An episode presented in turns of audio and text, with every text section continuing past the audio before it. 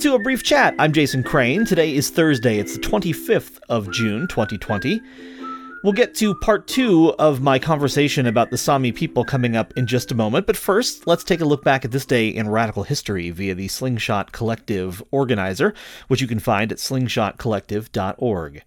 On the 25th of June 1928, 300,000 textile workers went on strike in Bombay, India. Yesterday, I played you part one of my conversation with uh, two people involved in the book Liberating Sapmi Indigenous Resistance in Europe's Far North. One is the book's author, Gabriel Kuhn, and another is the subject of one of its interviews, Niillas Somby, who is a Sami freedom fighter. Now, part two of that conversation.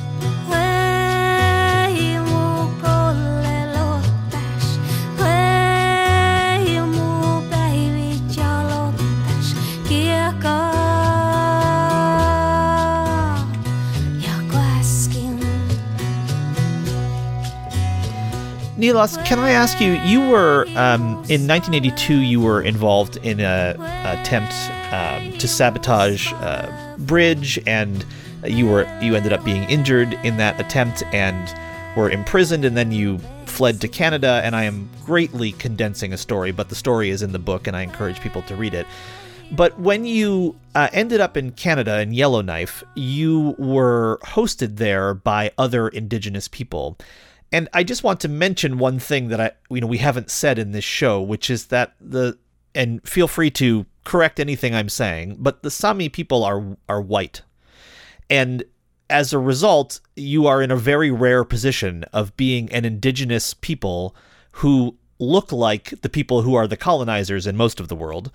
And so I'm just curious about, and you do talk about this in the book, but I'm curious about how the Sami people have built bridges to other indigenous people and kind of gotten past the barrier of physical appearance. There was a very great man from the from North America, which name of uh, George Manuel. He made an organization called uh, WCIP, World Council of Indigenous People. And uh, even if the, that organization doesn't exist anymore, then then uh, he made lots of uh, contact between different uh, uh, indigenous people from the different parts of the, of the world. And that's how he uh, came in, in touch with other indigenous people.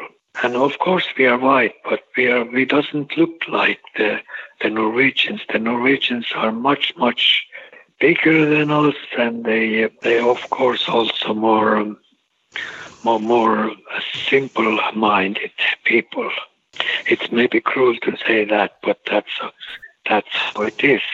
You mention in the book as do other people who are interviewed in the book, that one real help in building those bridges was a, a shared sense of spirituality and a shared sense of, I guess, reverence for the natural world that is shared by indigenous people the world over.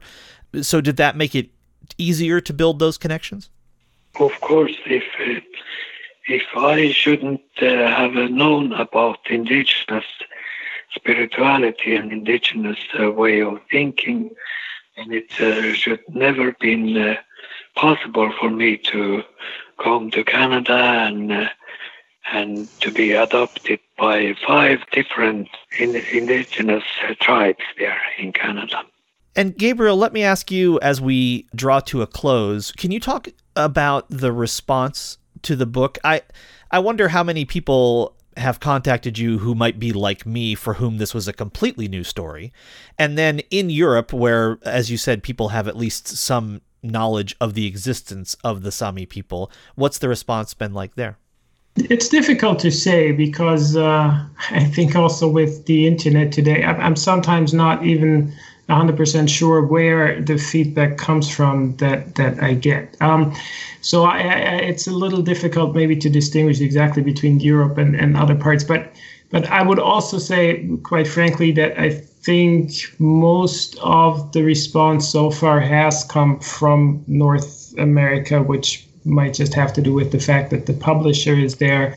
Um, it's i mean it's it's been very positive. I would say that there were certainly some people um, who sounded similar to you who felt that this was something completely new to them and eye-opening. I've also got feedback from people who are active in um, solidarity movements for indigenous peoples or uh, uh, indigenous people themselves who had some background knowledge on the Sami people but felt that the book provided um, quite a lot of extra knowledge, both historically and about the current situation. Uh, I feel, though, that generally, and I think that comes both with the topic and the publisher, uh, most interest has been in, to put it broadly, activist circles, more so than perhaps the uh, the, the general uh, public.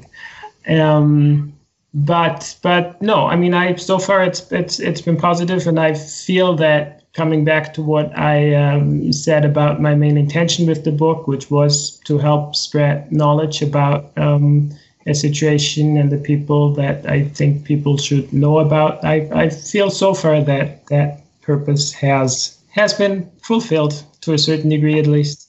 My guests for this show have been uh, Gabriel Kuhn, who's the author of the book Liberating Sapmi Indigenous Resistance in Europe's Far North, and Niillas Somby, who was a direct part of the efforts to liberate Sapmi. Uh, gentlemen, it's been such a pleasure to talk to both of you. I know that in in 20 minutes we didn't do this this story justice. And so I can't recommend enough to people that they uh, go to the PM Press website and purchase the book, which will be linked in the show notes of this show. Uh, so, first of all, Niillas, thank you so much. It's an honor to talk to you, and I, I greatly appreciate that you told us some of your story. Thank you very much for letting me tell about my people a little bit. And uh, Gabriel, thanks so much for writing this book, um, which at least for me was a complete eye opener, and for many people might just reinforce what they what they know. And uh, I will tell one thing I will say to folks is that um, in addition to interviews with activists, there are interviews with artists and musicians in here, and I have been introduced to lots of great music as a result of reading this book and then following the trails of uh, Sami musicians. So, uh, as a person who's also intensely interested in music, there was a lot to dig into here as well. Uh, Gabriel, it's been a pleasure to talk to you, and I thank you for your work on this book and uh, your work on other PM Press titles that I've also checked out. Well, thanks so much for having us on the program. Bye.